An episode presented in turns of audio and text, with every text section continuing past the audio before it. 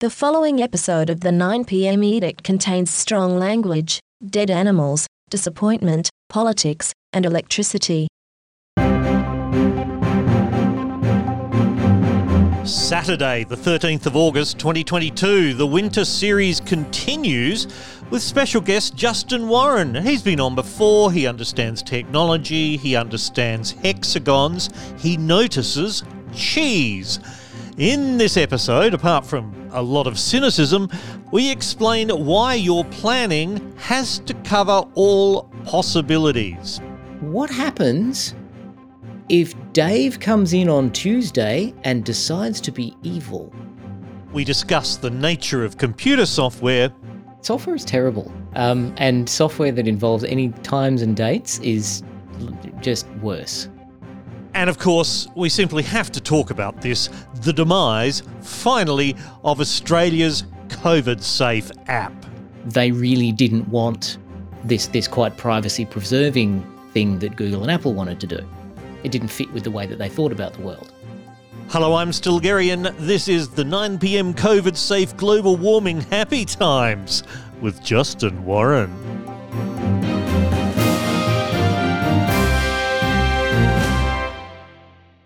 Justin Warren, welcome once more to the Edict. It is a pleasure to be here as always. Thank you, Still. And I think uh, it's also a pleasure this week to celebrate um, something special in the history of technology in Australia. Indeed.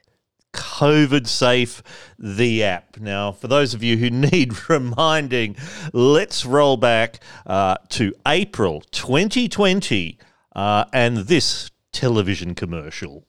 To keep us all safe and to help our health workers, it's vital to know quickly if you've come in contact with someone who has tested positive for coronavirus. It's why we've introduced the COVID Safe app. With your privacy protected by law, COVID Safe keeps a secure note of other users you've been near if you have to go out. So, if they test positive for coronavirus, you'll be notified. It'll help us stop the spread sooner so we can get back to the things we love. Download COVID Safe today. Authorised by the Chief Medical Officer, Canberra. And 28 months later, it's been switched off. Finally. It's good to turn things off. We will come back to that exact point very shortly. But it's been an amazing journey. Um, this this is part of a news report from Nine News uh, about six months after the app was launched in, on the 27th of October 2020. We were urged to download as the coronavirus pandemic took hold, but now it's been revealed selling the COVID Safe app has cost nearly $7 million in two months. Labor says the app is a failure after it picked up just 17 contacts. Sold with plenty of promise. Download the app. That is Australia's ticket. Our screens were bombarded. So we can get back to the things we love. Ads with a hefty price tag. The cost of the COVID Safe app specific advertising in 2019 20 was 6.95 million. The COVID Safe app was launched at the end of April, so that's almost $7 million over just two months. Add to that $5 million to develop it and improve it. It's a price tag of almost $12 million.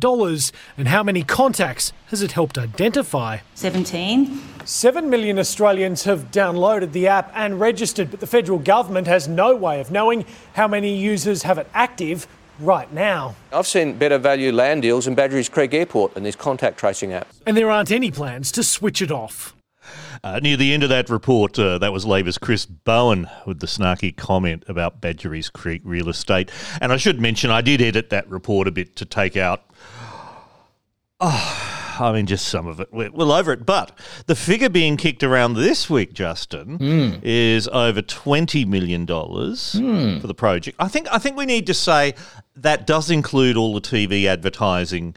Uh, which would have happened in some form anyway. Whatever the federal de- government did, they would have spent some money advertising what the strategy was and what the health message was. Yes, well, they would have. They just sort of put all their eggs in one basket, and the basket was called COVID Safe App. Um, Yes, and um, the development there, you probably probably five mil up front. There was hundred thousand dollars a month for the back end hosting. well, I think it was nine. I think I read through some stuff where wasn't it the DTA hand when they handed it off to health because they had a bunch Which of was help a year some- later. But they had a bunch of help with consultants and a whole lot of stuff, and I thought they spent about nine on it. It did add up. There was there was um, a, a number of you know bug fixes and normal routine upgrades along the way, but bundled into that was also the hosting cost, which. Uh, was at Amazon Web Services originally at $100,000 a month, although Senate estimates was told that they'd managed to get that down to about $75,000 75, yeah. that and then maybe down aiming to for 60. 60. Yeah, I don't know if they ever got there, but still, that's that's like ten months to burn a million. Then you know, where's the other eight go? Um, and look on, on some of that. Okay, you spent a bunch of money. That's like a dot. If we're talking about the number of downloads, I think they re- eventually got to seven. I don't know how many of those are duplicates, but that's about what a dollar and a bit, dollar and some change cost of cu- customer acquisition. Um, Yeah. You know, that's not too bad. It shows that if you want people to download an app, spend you know, burn money on TV ads, it works. Well, that's that's true, and and I will say I haven't got the figures in front of me. I'll stick them in during the housekeeping, but it's it's comparable to what Germany spent or Ireland spent on a per capita basis. Yeah. People are not very good at multiplying the cost of something by 26 million because there's 26 million of us. No, they're not. They, they yeah. I, I, I mean, I do most of my work consulting with the US, so you know it's order of magnitude different. So I'm I'm a lot more used to going. Yeah, when you say large, explain large to me. um, because here in Australia, it's like, oh, that's large. It's like, no, you're not. You're an. SME. I'll I'll run that whole thing on my iPad, and that will be just fine.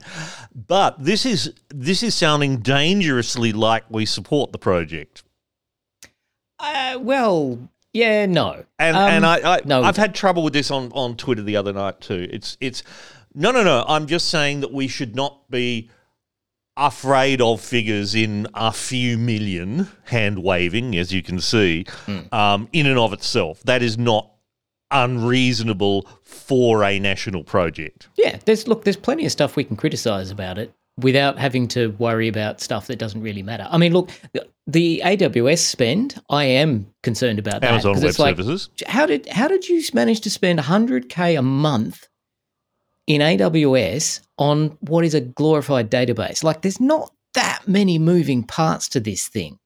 You know, people who people who are expert in this build big and important systems. It's like, yeah, it needs to stay online and needs, you know, it's it's got a bunch of compliance and it's you know it's a government thing, but mm-hmm. it's not that messy. So I really want to know how did you manage to spend 100k, and then when you brought it back down to aiming for 60, why why was it so much higher to begin with? Because it's like, okay, you were doing an experiment and then you changed your mind and adjusted things, fine. But you were mm-hmm. really Still cagey about why what needed adjusting and and how it worked. Particularly when we don't have much evidence for how many people were actively using the app. Like you download it, fine. But no one was using it. Yes, what level of pings per second is this big effing back end getting? Yeah. But at the same time, I just realized you're only uploading someone's data. If, If- they if they do a ping, it's like, yeah, okay, you're a That, case. you only do that search at that moment. yeah. It's a lot of the And it's there were only- pre-done a lot of it, and then it's actually not a big like it's not a big data set, and like you can do this on a laptop in R for a lot of it. Like it's and the people who are doing this, like the contact tracers and so on, and epidemiologists, these are huge maths heads. Like they can drive R and make it sing and dance. They know how to drive statistical programs. Well, that that's assuming for the moment that these these uh, programs were written by people who are familiar with writing this sort of software and search. Because one, the one thing I learnt while doing it is that you can blow out your performance in in incredibly bad ways through tiny little changes in the software. and naive implementations, yes, which is Yeah. potentially one of the concerns. But I mean, again, it would be helpful to understand the architecture and the design of how this worked, because my understanding is that they actually just grabbed the exposure data that they'd filtered, like who was who were the people that were potentially within the realm of stuff within this contact interval, but they handed that off to the health agencies And that was one of the reasons, like one of the flaws in the design was we don't want to use Google and Apple's exposure notification thing because that has too much privacy. We want to have all of this quite granular detail on who the people are so that we can hand it to the health agencies, the, the state-based health health groups, because that's how they approach this sort of thing. They really didn't want this this quite privacy preserving thing that Google and Apple wanted to do. It didn't fit with the way that they thought about the world.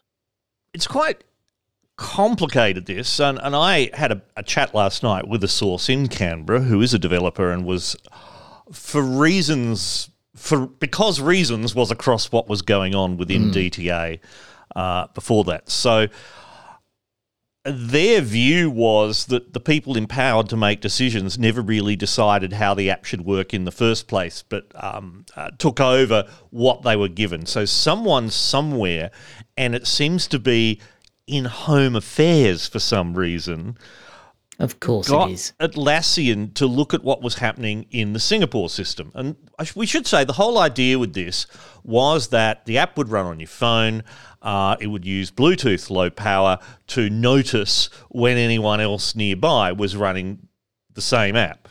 If that yeah. contact lasted more than 15 minutes, we will record that fact. It mm. was not, as people thought, recording your location.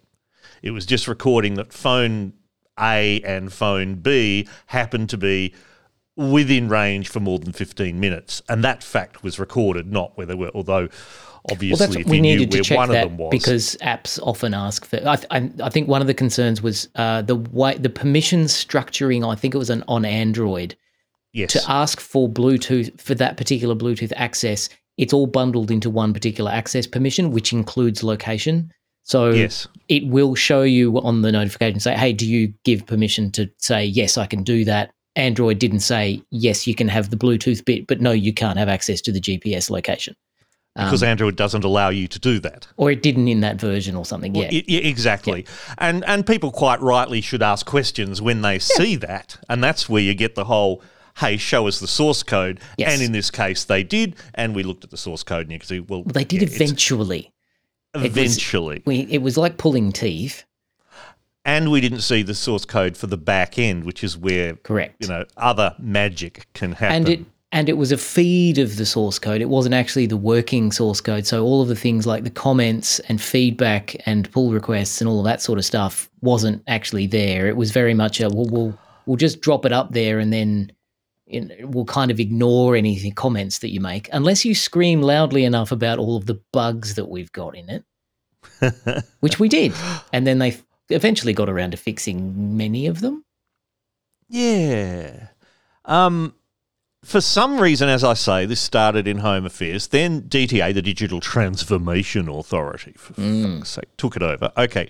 And they just kept going with what they had. So I understand there's inertia and no one wants to say, oh, there's a better system than the one we started with. Mm. Um, for whatever reason, for political reasons, for internal management kind of ego reasons, whatever. That that part we don't know the why, but the, happily this is um, dealing with technology which famously doesn't change very quickly. Yeah.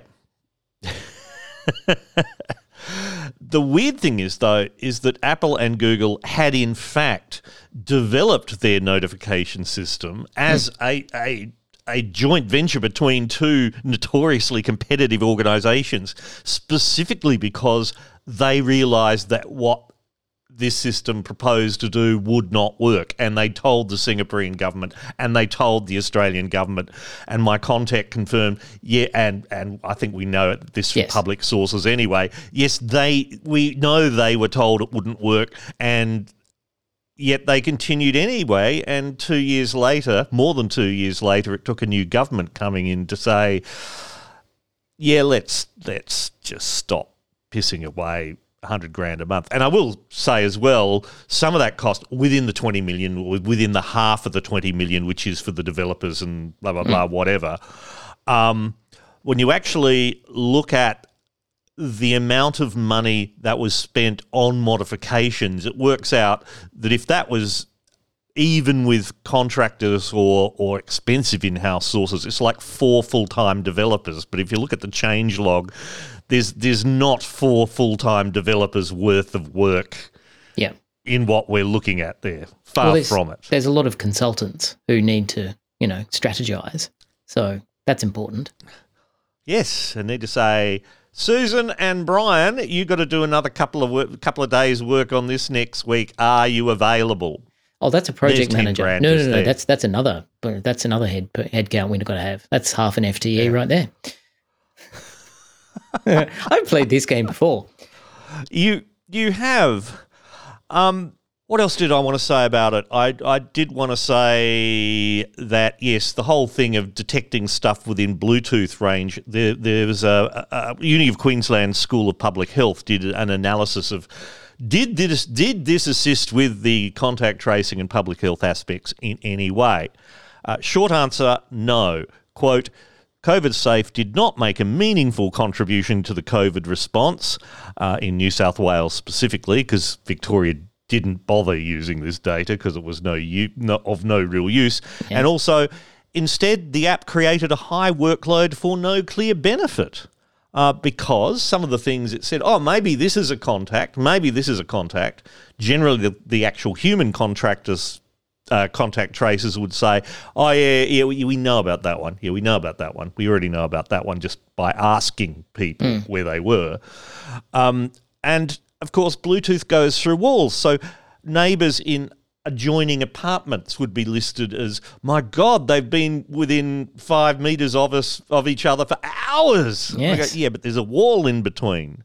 Or the one I liked in this was people waiting in separate cars in the queue to get COVID tested. Of course, but no, they're safely sealed up in their cars. They're not going to. Yes, yes. And all of this was pointed out as well. This is not. uh, That, I think that's one of the frustrating things is that a lot of experts in this, um, including myself, we tried to help the government. Like we we tried to help you to make a good go of this, um, but we were broadly, you know, pilloried for worrying about privacy, which apparently we shouldn't have bothered with. Um, you know, we were called un-Australian. It was uh, quite nasty things were said about the time. I'm still a little bit salty about that, but um, mostly because look, we're trying to help you not fuck this up again. We want you to be good at this. You know, we I, I think technology is good and useful. It can be, but it's it can also be harmful. So you know, do it right. We we want you to be good at this. We in fact we deserve and and should have a government who is who can computer well, but we keep not getting that. We keep getting a, a government that refuses to computer or to, to learn how to computer, and it doesn't learn from its mistakes. Well, you're in Melbourne. I'm I'm in New South Wales, where hmm. we we in fact do have a government that knows how to computer. Yes, your speaking. your um, state government has been doing a reasonable job of computering, which is Yes. is good to see. Oh, d- t- to just wave the Victorian flag a little bit, we we also have Service Victoria. They're not too bad. They're they're catching up. I would say they they are certainly Oh, good. behind, but they're they're trying hard to emulate some of the successes of Service New South Wales. Um, Yeah, so you know it's it's not impossible, and uh, don't get me wrong. I'm not saying that Service New South Wales has got everything fine and dandy and perfect, but No. And in fact, look, there's there's lots in Australian government systems that are actually pretty good. Like if you look at how the Americans do their tax filing, it's horrendous. oh yes, but And- that's deliberate. And we have yes, it is. Well, and we also have contactless That's another payments. whole story we could tell. Yeah. Yes, and banking generally, like we just send money to each other, whereas they still have these paper things. Um, the the younger listeners probably don't know what these are called. These are called checks. They're a piece of paper that you scribble on with a pencil, and that turns into money through some sort of arcane process. I think it involves setting fire to monks or something. I don't know. The Reserve Bank does it all in the back end. One thing I know that you will agree with me on this is so much comes down to the culture of an organisation. Mm, And I want to compare Service New South Wales with the federal government again, because the federal government had robo debt, the customers the enemy, people on welfare are the enemy, ripping off the government, they are investigated, blah, blah, blah, blah, blah. In New South Wales, we have ads on television saying, We're the New South Wales government. We have all sorts of programs that might assist you. Book your appointment with Service New South Wales to come in, and we'll have a chat with you to tell you all the ways in which we can specifically give you money. Hmm. Right now, the New South Wales Government is helping reduce your cost of living with over 70 ways to save. Families like the Laos can save a little on tolls. Take a bit off their next stay in the country. Keep the kids active for less. And enjoy a little break without breaking the bank, saving the Laos over $3,500. Get a boost for your budget. Use the Savings Finder at the Service New South Wales website. That is a perfect example. Yes, the purpose of a system is what it does. Um, so an, old quote by Stafford Beer, one of the original um, pioneers of a field called cybernetics. But um, yeah, he, he's all about saying that the purpose of a system is what it does. It's not what you wanted it to do or what you think it should be doing. It's like, no, no, its purpose is what it's actually doing. If you want it to do, if you want it to have a different purpose, like if it if it's not fulfilling the purpose you want it to have because it's doing the wrong things, you have to change the system. You can't just keep deploying the same system over and over again expecting different results. Unless of course you're the Australian federal government because that is apparently how our technology policy works. Fabulous. And we'll expand upon that point more generally next.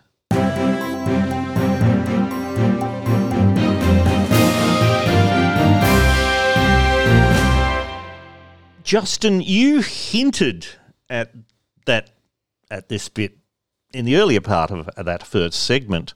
Um, Foreshadowing. When when yes, when things aren't working properly, you stop doing the thing which doesn't work. Oh, well, you don't have to. I mean, clearly. well, clearly.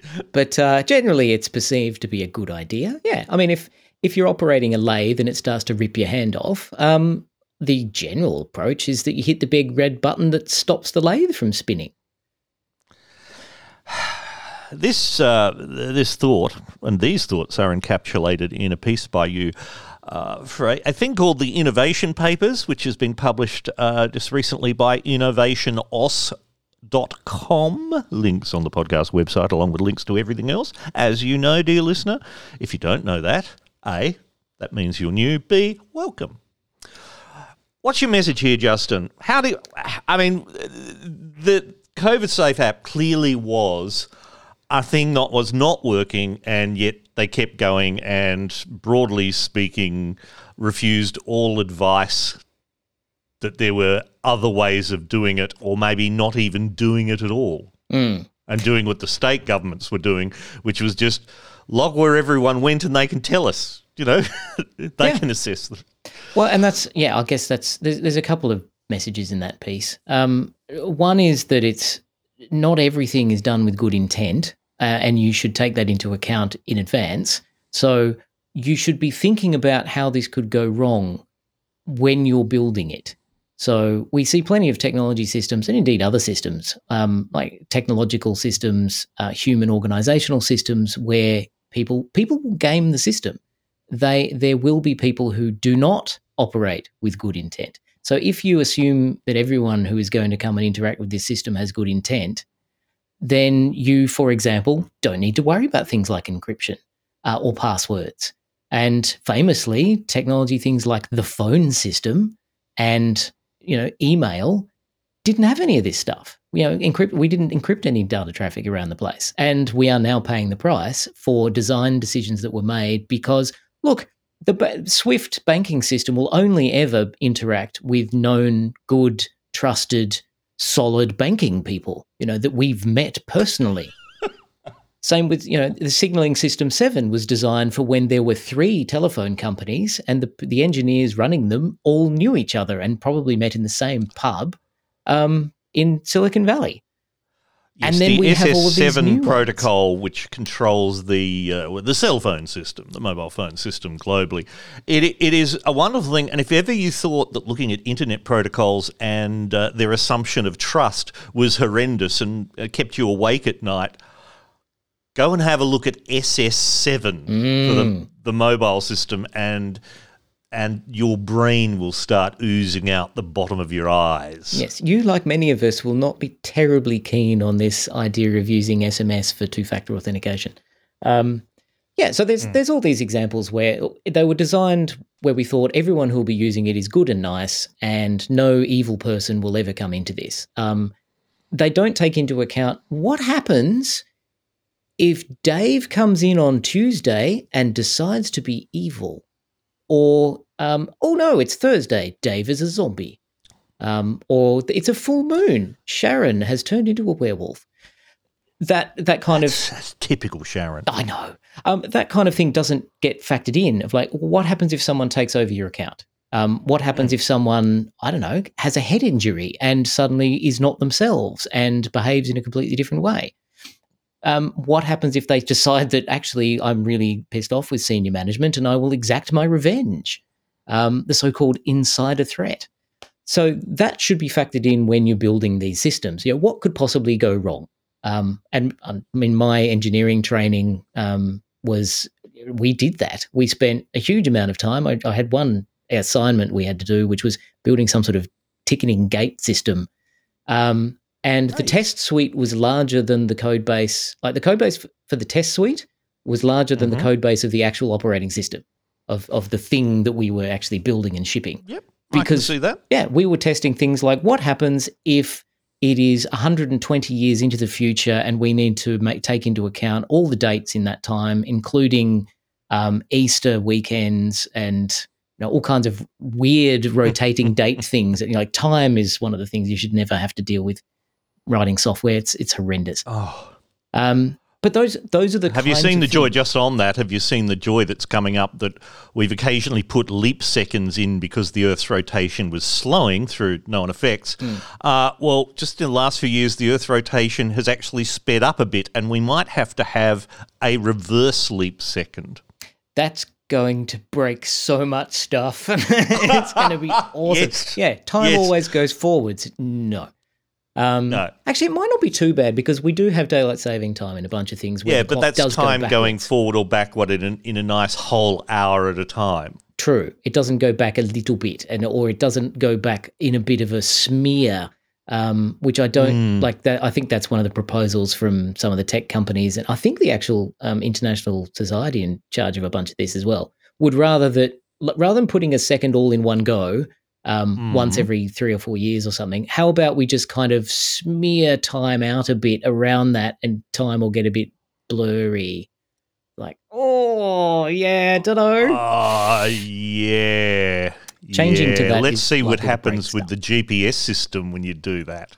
Yeah, it doesn't like stuff like that. Well, and everything else that depends on the GPS system. That that tends to be the more the problem is that there are assumptions built into these software systems that are layered on top of the enabling technology. So yes, GPS might itself deal with it fine, but the thing that uses GPS for timekeeping, which was never actually really like the thing that wasn't really designed for that, but it's quite useful, will just go, oh, we'll assume that it's always going to be that way. It's like, no, no, no, no. Interesting story.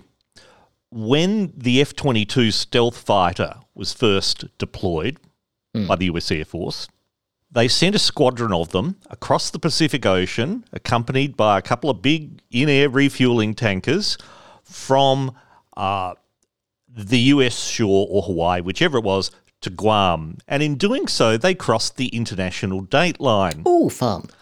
And time jumped forward a whole day in an instant, and all their navigation systems went dark.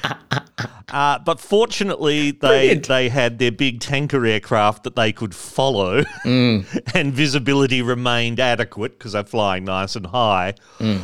Uh, but that was a good one that had slipped through testing. They'd never flown across the date line before. Yes. Yeah, software is terrible. Um, and software that involves any times and dates is just worse.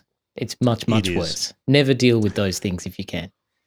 So, what things stop us from turning off the bad things? I mean, obviously, in an aircraft currently in flight, there are many reasons to not turn off the system.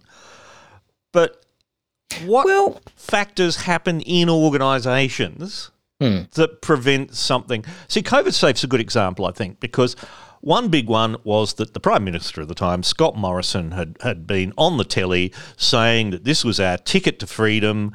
Uh, everyone download the app. It's like sunscreen, apparently, which don't get me started on that Yep. metaphor, which of course it's not. It didn't prevent anything. Um, so there was political capital. And, and of course, there's the media, which is very much about any change of plans is a backflip. And, and indeed, the previous Prime Minister, uh, Malcolm Turnbull, who was at least broadly familiar with the concept that computers exist, understood that yes, yes, you try things, and if they don't work, you stop doing them and try something else, and that's normal. Well, he mostly Not a runs a, hedge backflip. fund or something, doesn't he? Which is all about betting on things going wrong. Um, Yes. So, you know, you just go, oh, yeah, we'll bet on that. And then it- when it doesn't work, then you sell or you buy more Yeah. of it. Yeah. Yeah, and you Um, that's what you do with startups. You throw Yeah. a lot of them at a wall, and some of them will stick. And you, if one of them, you know, you stick at it for a while, but if it's clearly not going to be working, you stop spending money on it. Yeah, sunk Yeah. cost fallacy gets in the way of a lot of things. You know, we've we've put too, we've invested too much in this thing to be able to let it go. Um, and that's more, well, I'd say that's more about ego and mediocre um, middle managers being promoted well above their station. Um, I think that sort of sums up the last decade of politics. And in an organisational sense, if you're designing a program, I mean, ideally, as you know, a project should have defined goals which can be measured. Uh, and and government's not very good at that. Well, again, what is the purpose of this system? well, to be is something it the government goals can announce. to yes. spend? Yes, well, there we go. So we, if if the purpose of the system is to have announceables, we're very good at that. Yes, fabulous. Um, and, and I'll link to a couple of articles where I've gone through, uh, for example, the previous government's uh, announcements about cyber policy, which have no timelines, no measurable targets, etc. But the colours and the quality of the paper are fabulous. Um, but to build them in, in an organisational sense, that's quite simple. You build in from the beginning that this will be reviewed every three months, and if the error rate uh, in processing these transactions for people on welfare is greater than 2% or whatever it might be, then that's when you go back and look at it again. You, you say Or it's whatever, easy. or whatever, out, whatever the outcome is. Yeah, I, and I agree. Uh, You say it's easy, but clearly it isn't because we never do it. Um, and th- but you Hmm. you bring up one of my my points, which I do a lot in policy submissions I, that we don't do in policy, and I think we should do more. So the, the wonderful example of surveillance powers, and the AFP says, "Oh yeah, we'll go and ask for a whole Australian bunch of people's um, metadata, and we will get access to a whole bunch of it." And oh, whoops, we were supposed to get warrants and didn't and or we were you know we've accessed a whole bunch of stuff unlawfully and oh we only did it you know 20 odd thousand times uh, in a thing it's like whoop de doo um, there was a report by the That Australian, number is funny because it's true. yes there was a report by the Commonwealth Ombudsman uh, some years ago into I think it was both the Australian Federal Police I believe um, ASD also get caught up in this um, there was an issue with the ACT police, I think. So there, there was a Mhm. lovely little nexus of using essentially new powers, and they overstepped themselves systemically and did it thousands and thousands of times.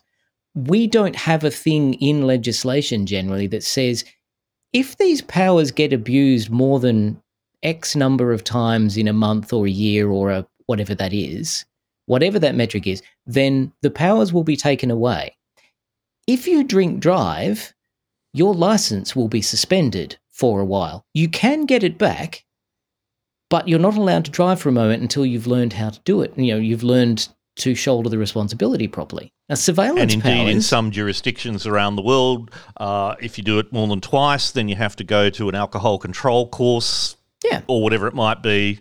Which is Yeah. a kind of exponential back off for those people who are familiar with t- um, uh, TCP/IP. Um, you know, you try something and it doesn't work, and if you're getting it wrong, it tells you to go away for longer and longer periods of time because you're clearly not learning your lesson. You need long longer to think about it. We don't do that with powers that are granted to authorities.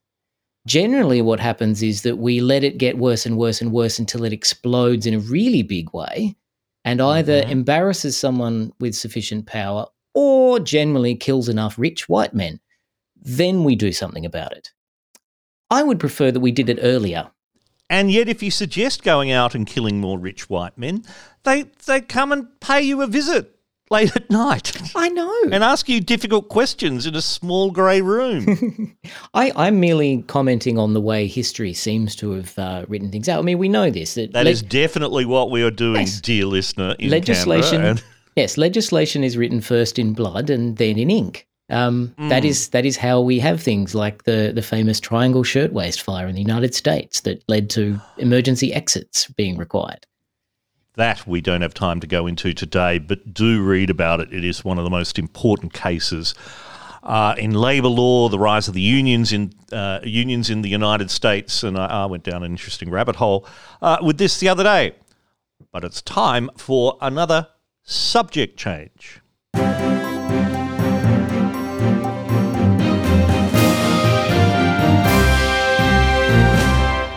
Right, let's get uh, a lot of the updates and housekeeping out of the way.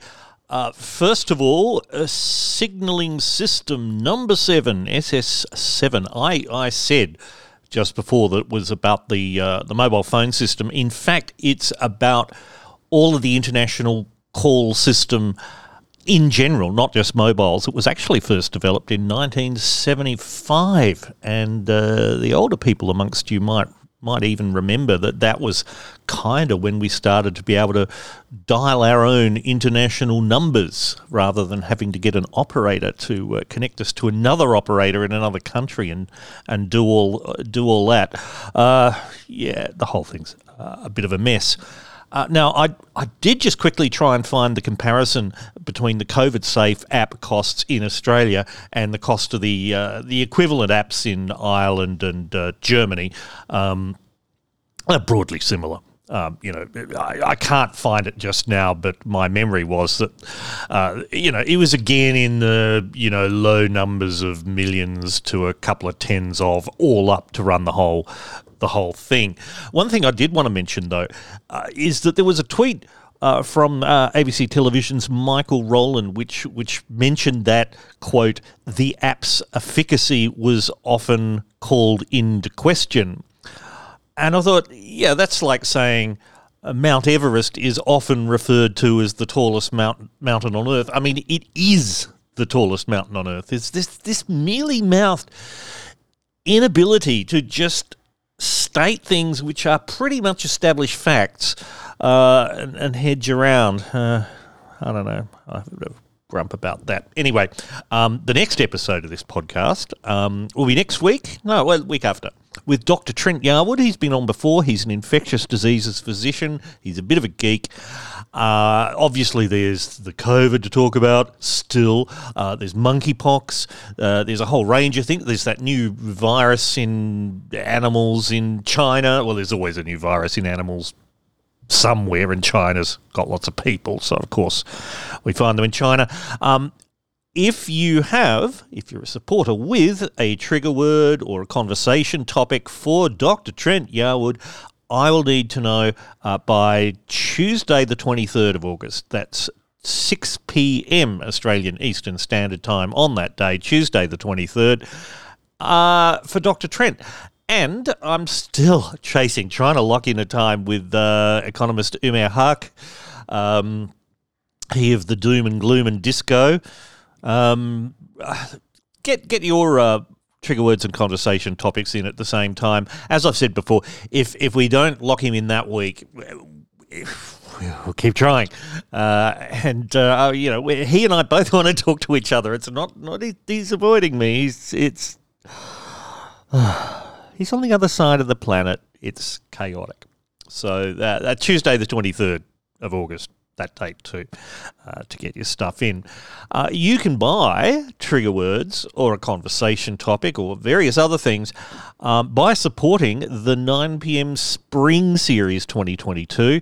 Uh, please go to the 9pmedict.com slash spring 2022. You'll be taken to the crowdfunding page. All of the details are there. Uh, yes, there's only a couple of weeks of winter left, and then we, we do need to get into spring.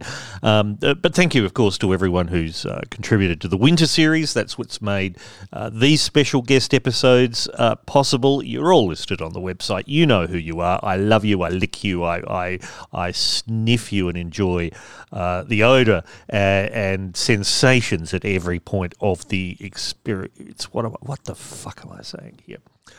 Um, go to the 9pmedict.com slash spring 2022. Please do that now. Uh, and, and back to Justin.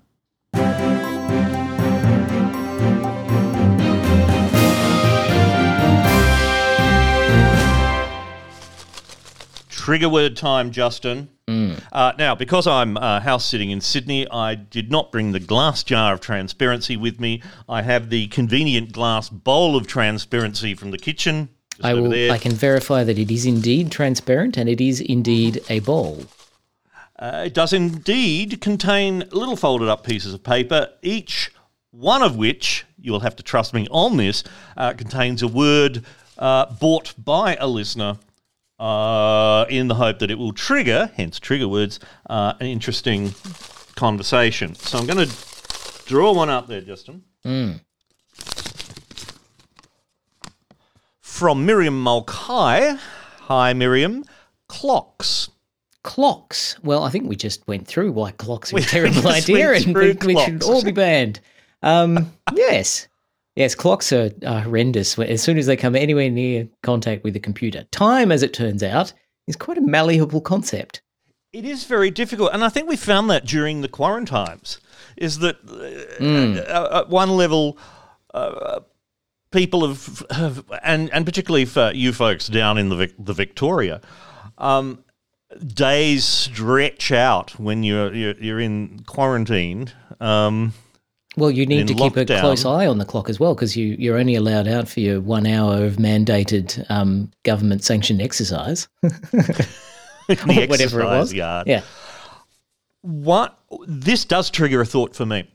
There is a wonderful series called Locomotion, which was about the railways, but it wasn't about trains. Ah. So it didn't address, you know, it, it was not about how diesel replaced steam. It wasn't about the Mallard going at 120 miles an hour or whatever it was, the steam record or whatever. Mm. It was about how the railways changed society. Mm.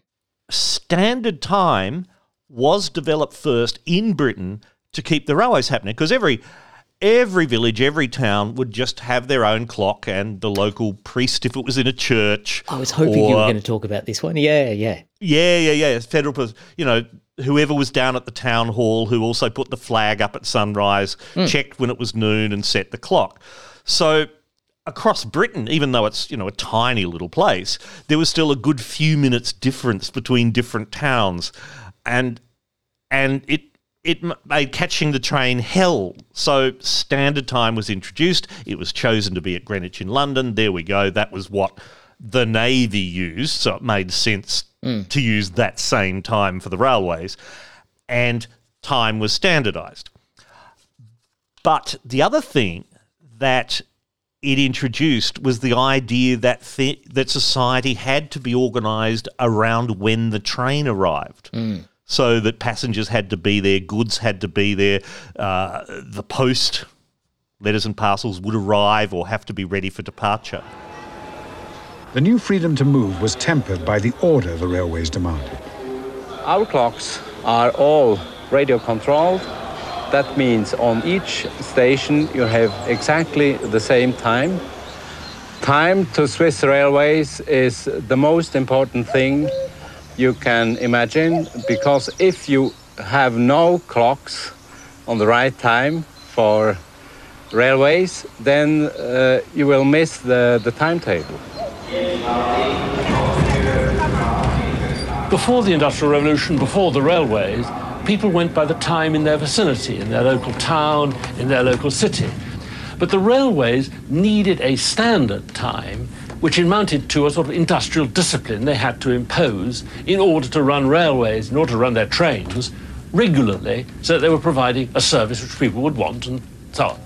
So what they did was effectively impose their own grid, impose their own standards, impose their own discipline So that by 1850 in England and 1880 in the States, you had a standard railway time. Railroads, because they had to operate to the minute uh, to prevent wrecks, uh, to, to make connections between railroads, had to redefine time. And they did it initially by taking time and putting it up on the depot. And that became railroad time. The depot became the center, the center of towns and villages. It's the place where things happened. It's where news came in, where the telegraph was situated, where merchandise for the stores arrived, where newspapers came in, where virtually everything happened, where people left. You went to meet friends and greet friends, say goodbye to your lover, whatever else happened. You did it at the depot. And, and you had to do it at the time the train arrived or departed. And therefore, the depot clock became the central timepiece in every village and hamlet in the country. And in this program, they interviewed a couple of old guys up in uh, the north of India who are old enough to remember the time before the trains. Before the advent of railways, we used to have only four timings morning, noon time, evening time, and night time.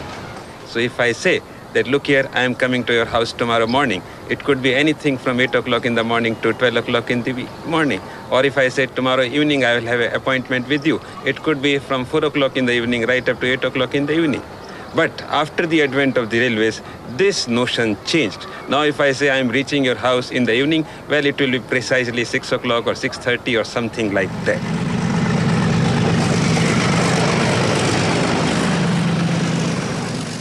The railways reorganized time to suit their own ends, and passengers learned to accept the new rhythms of railway life. And I find it interesting because I've bridged a divide that almost works the other way. Before we all had mobile communicators in our pockets, you would have to arrange to meet someone at a place at a time. Mm. I will meet you outside the big department store for shopping at three o'clock. Mm. And if the other person was not there, you waited a certain amount of time before giving up. Yep. There's no concept of I'll be there in 10 minutes. Yeah. But you The also had to coming you had to plan ahead a bit as well Yes. because because of that contingent the risk there that you had to manage. Yeah. Uh, what if, what if the bus is late? I still need to get to the shop by three o'clock. Yeah. Or they'll go away. Yeah.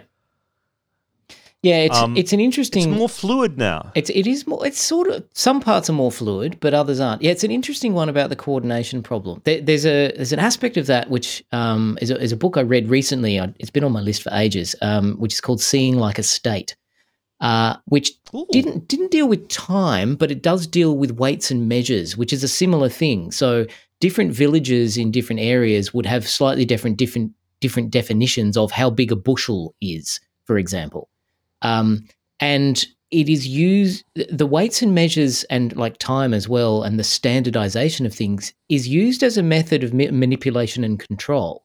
So whoever gets to define what a bushel was so that'd be like the local lord might change the size of a bushel and that would influence how much you got paid for your grain um, and, and various other things. But it, it became a kind of imperialist project. So the fact that you bring, you bring up trains that are now running in India, for example, um, and the Yes. clocks are all set based on Greenwich Mean Time, I think is a good example of how standardization can be an imperialist project.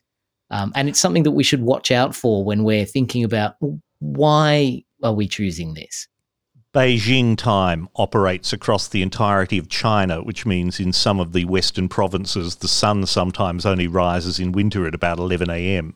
Well, officially, it, the, the official time Yes. is. However, I am led to believe that there is a an informal local time that is actually used by the residents of that particular region.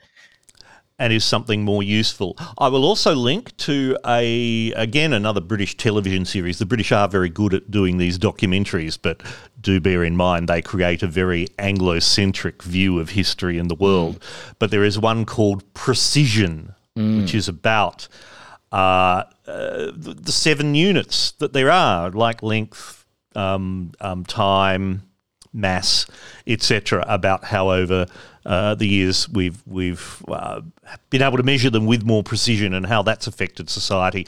And indeed, weights and measures for commerce in Britain alone.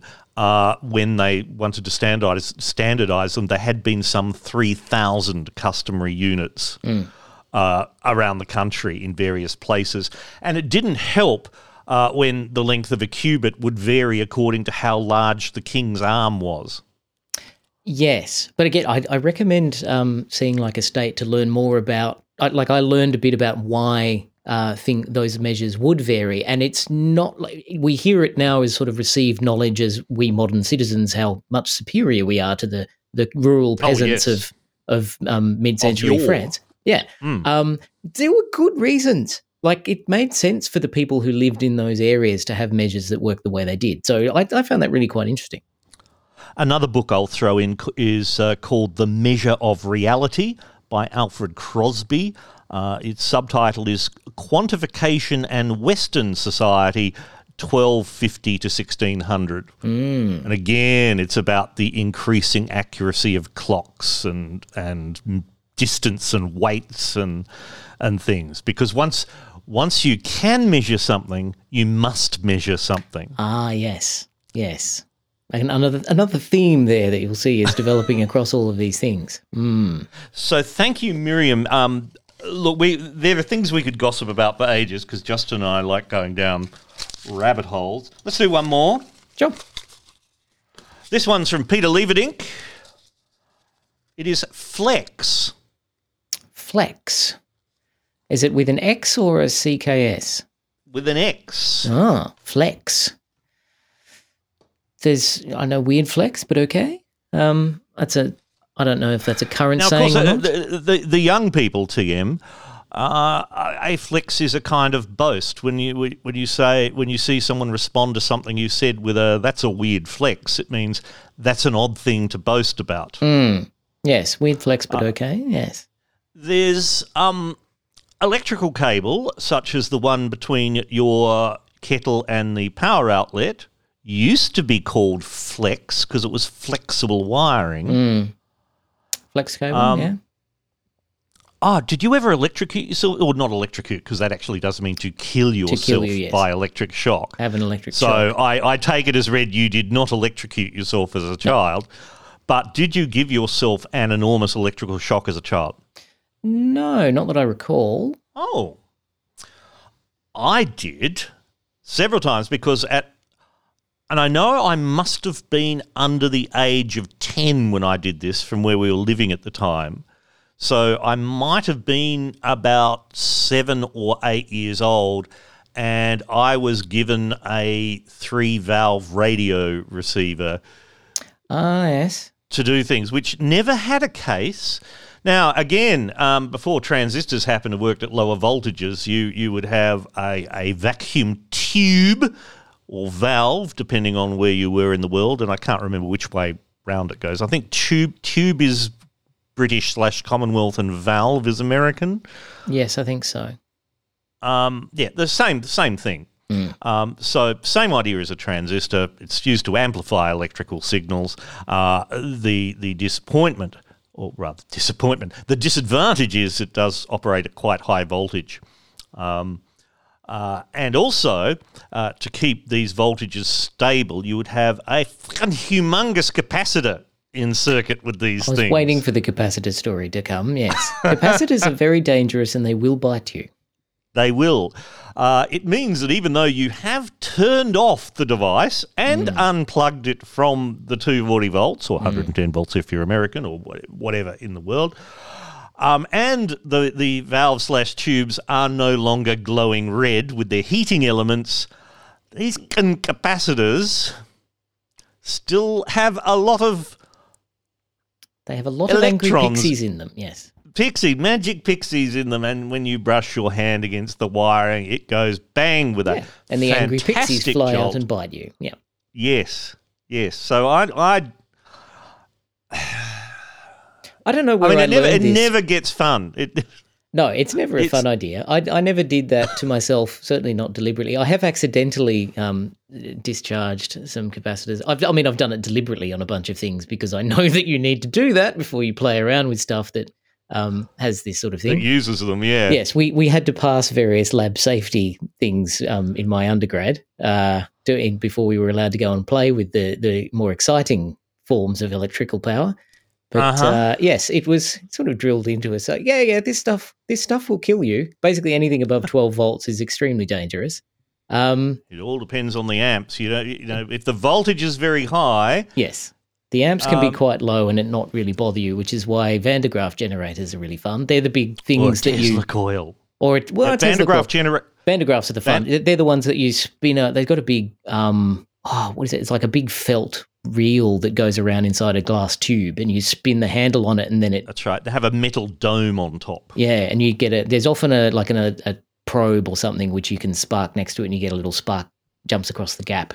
Um, but you can touch it with your hand. Yeah, see, Tesla coils are, are fun because that's that's if you want a shitload more volts. I mean, up in up in the millions. Many. Yes. Yes, And you so can use when- them to play the Doctor Who theme. Oh yes, yes. Oh, there's another thing to link to in the video. I know the video. Yeah, it, it, it, it yeah, yeah, uh, words. What even are they? Yes. Um, dear listener, you can rearrange all the words in that sentence to to, to create meaning for yourself. When I was at school, there was a, another guy and I, and he and I were the troublemaking lads in the physics class. Ah.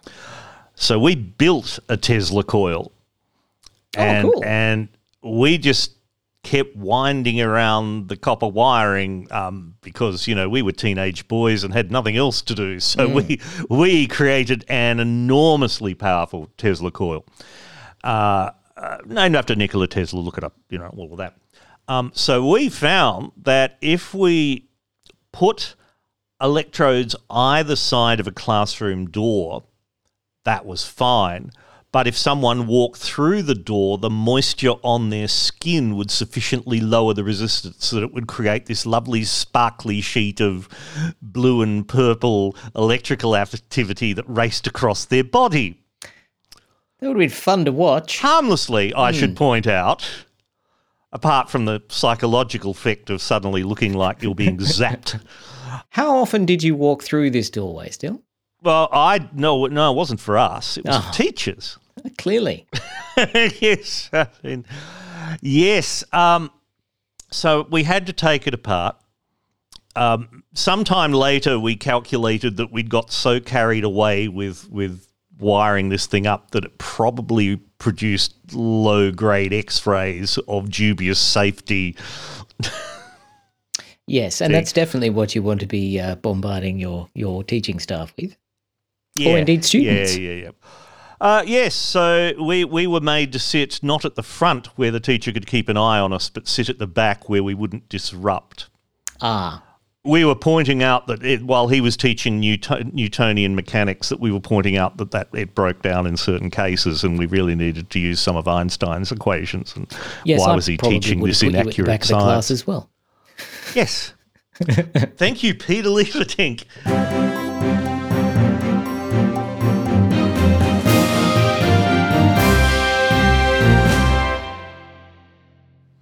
Justin, do you use Instagram? I do not. Okay. Uh, do I- you use Facebook? I do not. I used to use Instagram. Um, Same here. briefly. I well, I, I say I used to use it. I didn't use it. Um, Blue Cow used to use it, which was a which is a soft toy that my son um, gave to me to accompany me on my many overseas trips.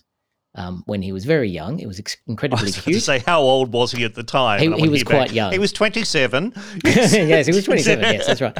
But, uh, no, he was he was um, he was quite young. Um, and I was going away, and he said, "Oh, Daddy, I'm concerned. I think you should take a toy to keep you company." So, of course, that was adorable, and I did. And um, Blue Cow got to go and sit in the cockpit of one of the aeroplanes. Um, you know, got photos of them being taken up up there by the hostie. I didn't get to go. What? Yeah. The hostie took the phone, went up there. I was not there. I was a bit concerned about that as well. Hosting. Listen, like, to, listen to that, dear listener. the man is showing his age. showing my age now, He means I know. flight attendant, Flight attendant, possibly yes. steward, Stewart, yes, the flight attendant. hostie, hostie. I know, very old. airline fashioned. hostess. Yes, that's very old fashioned. No, the uh, the uh, flight attendant um, took the phone up, and it, she was very nice about it. Um, and yeah, took photos. But yes, I didn't get to go to the cockpit. Of course not. I'm a security risk. A blue cow that you've just taken from a passenger with no, you know, no screening at all. Yeah, absolutely. Chuck that into the cockpit. I used to use Instagram until recently. Uh, well, uh, then I fell out of the habit of of posting photos. Uh, For a while there, at the end, I did similar things with using Instagram. I would only post photographs which were either a a photograph from my seat through the window of a departing aircraft. Hmm. And I just call it the, the view from 29A or whatever it might be, because I like sitting down the back. Or on landing, I would have it on multiple shots and, and just touchdown. I'd get a photograph of the moment of touchdown hmm. wherever I was arriving. And they were then the only photographs of there for ages. Uh, there was another one I did though, where getting the train from the Blue Mountains down uh, to the city, and as I crossed the bridge over the Nepean River at Penrith, I would I would note that I was crossing the Nepean. Yes. and I have a couple hundred photographs of the same crossing of the river in different weather conditions and times of day and things. But I don't now uh, use Instagram because uh, it started uh, sharing data across via its parent company Meta with Facebook and blah, blah, blah. And I dropped Facebook some years ago.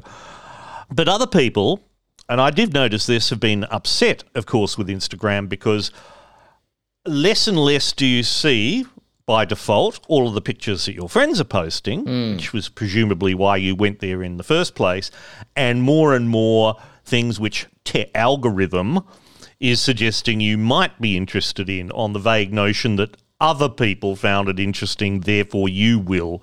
Uh, and so you'll get lots of photographs of people riding skateboards or something because Well, the other people of- who find it interesting are advertisers. Um, Yes, and they the definitely other want you to look at these things. Yes, and look, and in a commercial operation, I'm fine with seeing ads for something that I'm not paying for. Maybe you know, if I'm if, if I'm watching a movie on some streaming service that I'm not paying for, hmm. then the people who made the movie should, well, I am not upset if they arrange to get some sort something in return for that. You know, advertising is one way of doing it, yes. And I, Yeah. you know, when it's not overly obnoxious, it can be it can be all right. Um, sometimes it's quite useful to learn about products and or services that you may enjoy. That's Um, right. But you know, some ads are good. Some ads are fun and interesting. Most of them are garbage. And Instagram, uh, they've noticed that uh, f- people are spending less time looking at Instagram because they're spending more time looking at TikTok, for example. And they go, well, what is TikTok? Oh, TikTok is short videos. Well, if we had short videos on Instagram, maybe they will stay here as well, not realizing that that's not why people were on Instagram. And They find could- out any. They could build one of them and call it, I don't know, something maybe Vine would be something they could name it. Some listeners will notice that they did that. There was a thing called Vine. They bought it and then they killed it. Anyway, with more of these changes recently, and you're seeing by default more things from people you don't follow on Instagram. You know, I mean, this is the thing. If I wanted to watch skateboarders, you know, from Tajikistan, I would happily click on skateboarders from Tajikistan and hit follow. Uh, I mean, that's that's how it works. Um, and I have nothing against it. I might quite enjoy. yeah, Anyway, I chose to follow who I follow because that's what I want to see. I don't want to see things that I didn't choose to see, or maybe occasionally, maybe a little bit. Mm. Instagram users have been complaining about this. So the other day, the 26th of July, in fact, Adam Mosseri, who's head of Instagram, took to Twitter, as that appalling cliche goes, and said this for two and a half minutes. There's a lot going on on Instagram right now. We're experimenting with a number of different changes to the app. And so we're hearing a lot of concerns from all of you.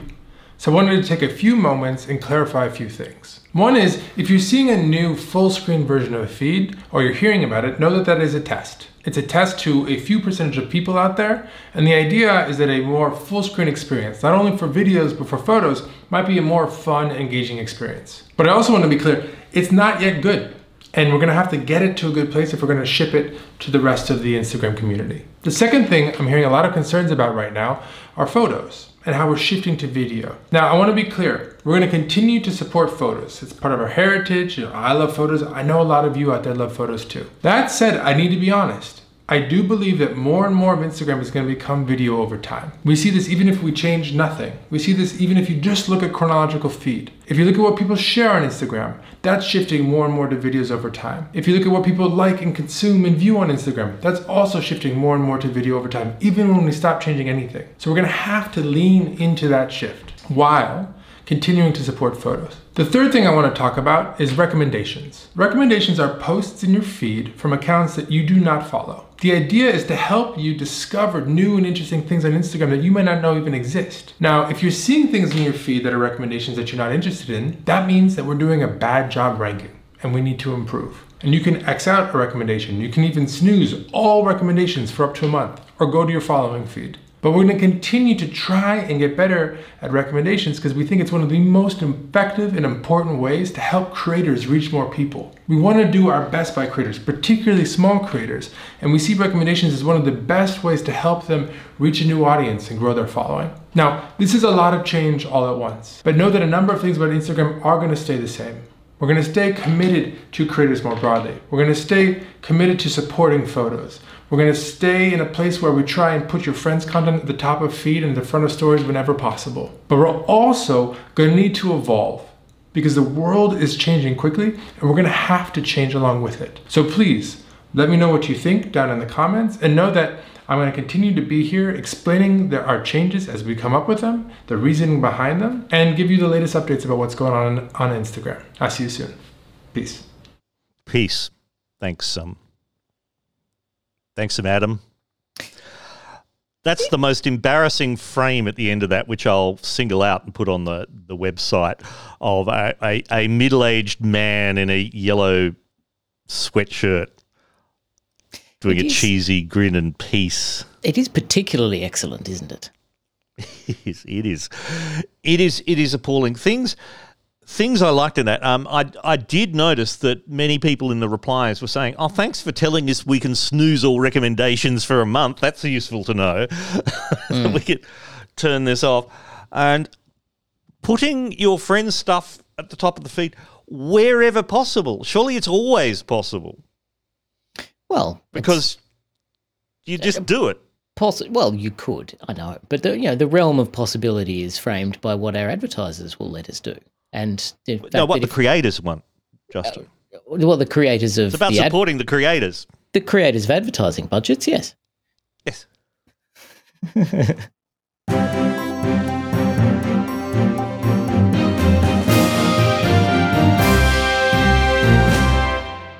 and now, a video about a robot presented by a robot. Researchers at Rice University in Texas have repurposed a body of a dead spider as a mechanical gripper, unsettling the internet. As Daniel Preston, an assistant professor of mechanical engineering at Rice University, was setting up his new lab, a lifeless spider lying in the corner caught his and graduate student Faye Yap's attention. As spiders die, their legs retract. The two wondered why that was the case. A quick search showed that spiders use hydraulics to move their limbs, unlike humans and other mammals, who have antagonistic muscle pairs like biceps and triceps. The process of hacking the spider's hydraulic process turned out to be relatively simple. A gush of air through a needle attached to the spider's prosoma, or internal valves, activated its legs. The study, published by Advanced Science, experimented with the carcasses of wolf spiders to carry out tasks such as lifting other spiders or manipulating a circuit board. The scientists say that using biotic material as mechanical components marks the first step in an area they dubbed necrobotics. What's even creepier than the idea of a, of a pneumatic robot made of dead spiders? Uh, is the synthetic AI newscaster who presented that video. I do recommend, dear listener, that you click through and and look at the video. That young bearded gentleman presenting the video does not exist. That that, that is not a human. Well, they're not a human, but they do exist. That's true. That's well, without going down that wonderful Well, they- philosophical rabbit hole. They exist in the same sort of way that Thor exists. You know, I'm I'm a multi-theist. I think Thor absolutely exists. Um, yes, if i- i- if you think it, therefore it is.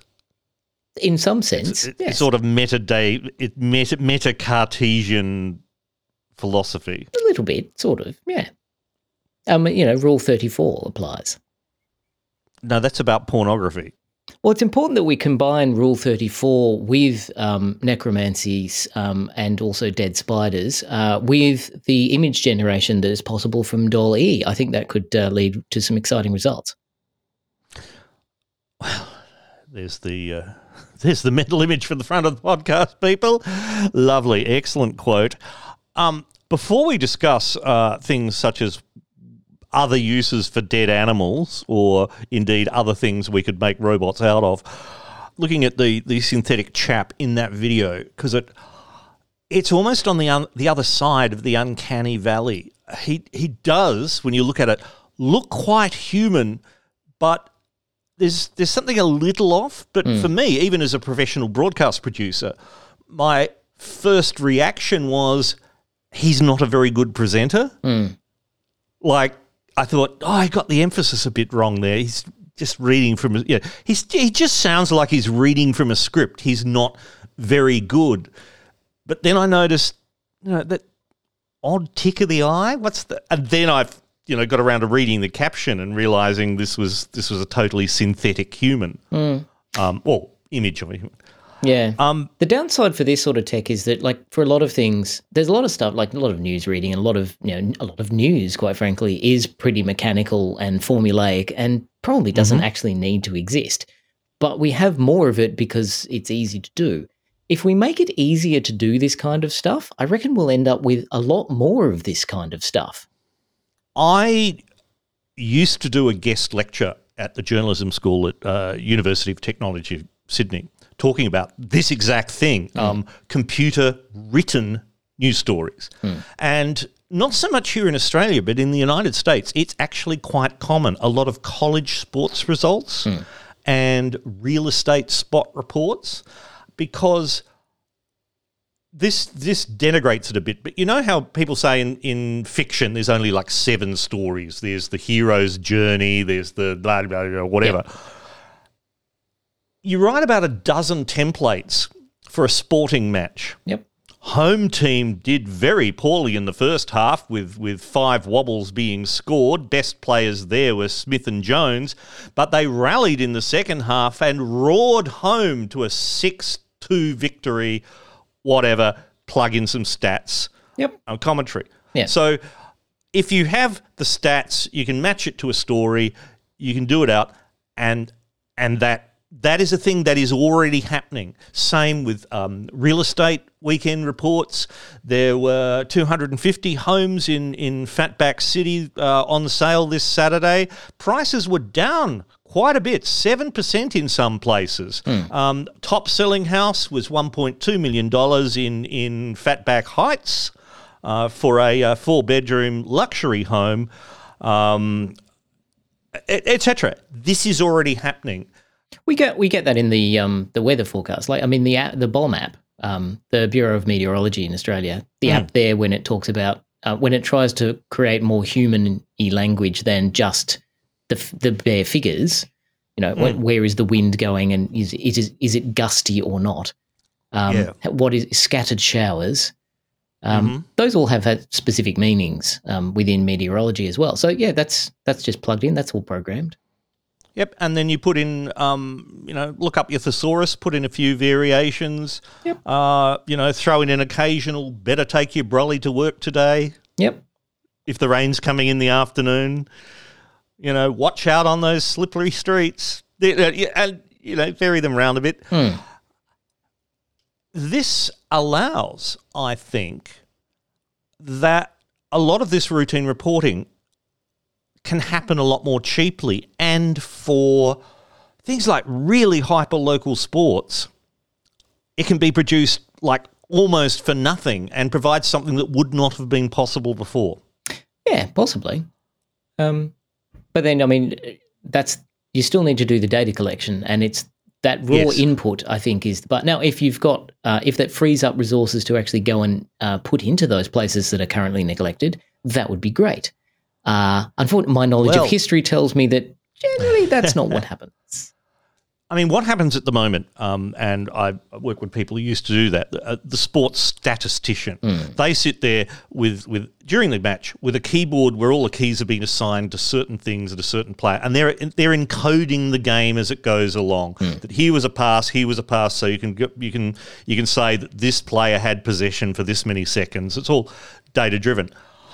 Now we're getting to the point where you can just point the video cameras at the match and and the computer can work out what's going on. It can track which player is which. It can Yeah. And in that case, it's like, well, you know, why does this job exist in the first place? Um, you know, what is it? Peter Drucker said, you know, um, more efficiently doing something that shouldn't be done at all is is not efficiency. um, you know, is is this a job that is actually necessary? It's like, you know, in some cases, possibly. So I, I think certainly the gambling companies would be very, very keen for this to continue. Um, but yeah, oh, great. absolutely. Now we can automate. I, I believe in automation, um, removing toil from people's lives so that we don't have Mm. to, for example, slave in the hot sun for hours every day just to be able to survive, um, you know, on, on subsistence eating. Hmm. Um, we, we can have more leisure time. Unfortunately, that promise hasn't actually come to bear. no, we've, like- we've done the opposite. We've done the opposite. It, it's actually, you know, the, and there, I forget where the story came from, but it's essentially the idea of labor-saving devices um, for women in the fifties. Uh, was like, hey, we'll we will give you a washing machine. It's now easier to wash clothing, therefore you won't have it. It will give you more leisure time. So, you know, what happened was people were the demand went up, so a dusty house was no longer available because cleaning it was made more easy. So, well, you've got a vacuum, so now you have to vacuum more. That's right. And and the husband would be expected to have a clean and pressed shirt every day. Yeah. Not maybe wearing the same shirt on Thursday that he'd worn on Monday because he hadn't spilled coffee on it. Yeah. It's aired out. It'll be fine. Yes. So, yes, the amount of work um, expands to fit the capability of the tools that we've created to do the work. What else can we use dead animals for? We can make spiders into robots, little gripping arms for some reason.